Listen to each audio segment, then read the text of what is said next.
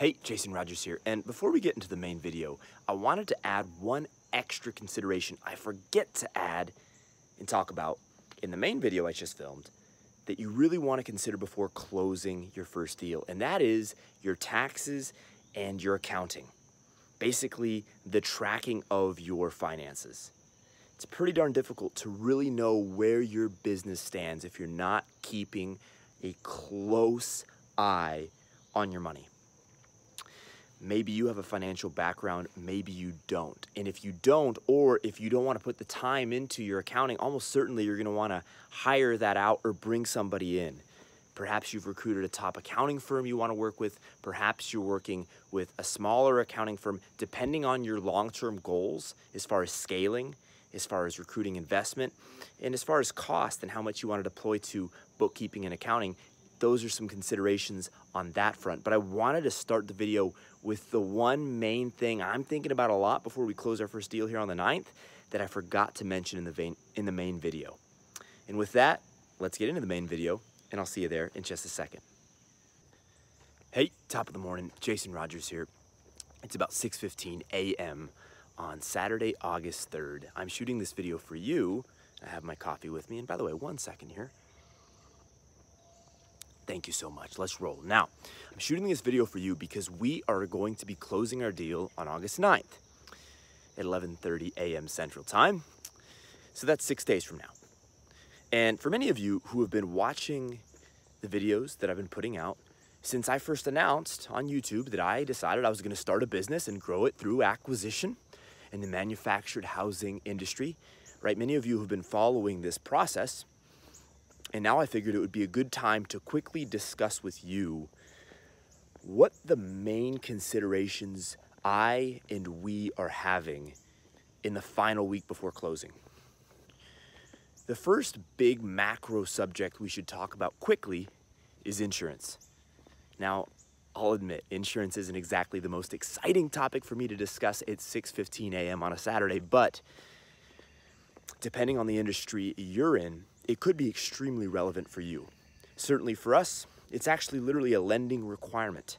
I personally needed to and am currently in the process of procuring life insurance, a $1.2 million policy that is basically meant to be a buffer for the, the note that I've procured with the seller. I'll talk about the financing of this deal once it closes. But one of the two requirements the seller had is, hey, if I'm gonna lend you $1.125 million, I want, to, I want you to have a life insurance policy that is equal to or greater than the amount of the note I'm lending you because I'm the guarantor, right? If you're not willing to sign on the dotted line for your first deal, then don't get into business, right? There's going to be a little bit of that risk. And so he wants to de-risk the deal because remember, remember the conversations we've had prior, debt doesn't have upside, equity does. We'll, I'll make more videos about that in the future. But in the case of, uh, a bank note or a seller finance note, he's trying to get those, those assurances that if anything happened to happen to me, that he would get paid the money.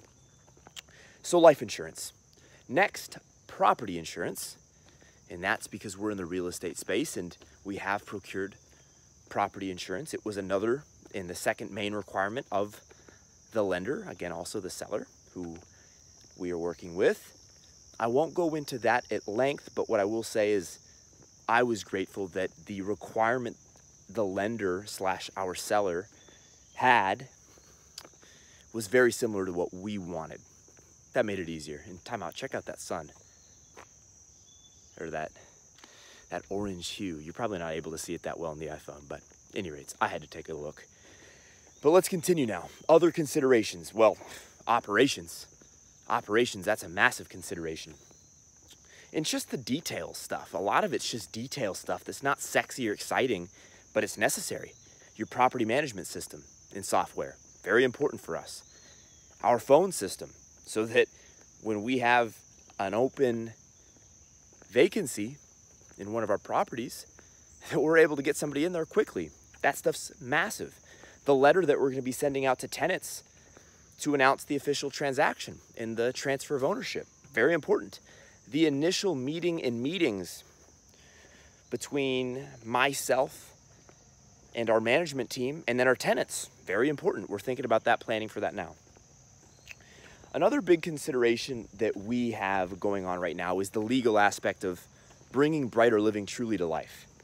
And that's a big conversation I'm not ready to dive into in full right now. It's beyond the scope of this video. I can talk about it in subsequent videos. But the formation of our subsidiary and our parent company and the distribution of equity, that's something we're in the process of bringing to life right now. So that's obviously very real.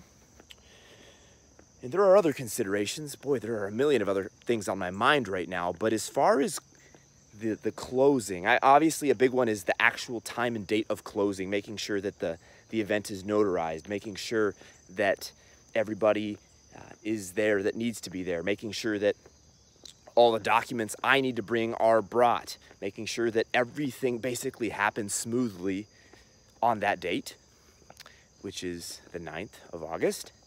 And so coordinating that.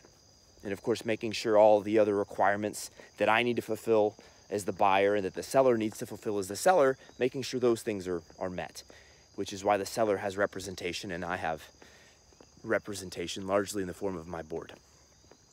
Those are the main things I'm thinking about right now about this deal. Now, I have a million other things I'm thinking about as far as expanding and growing Brighter Living exponentially, and that is mainly in regards to deal flow, financing, fundraising, you know, the, the fundraising of both debt and equity.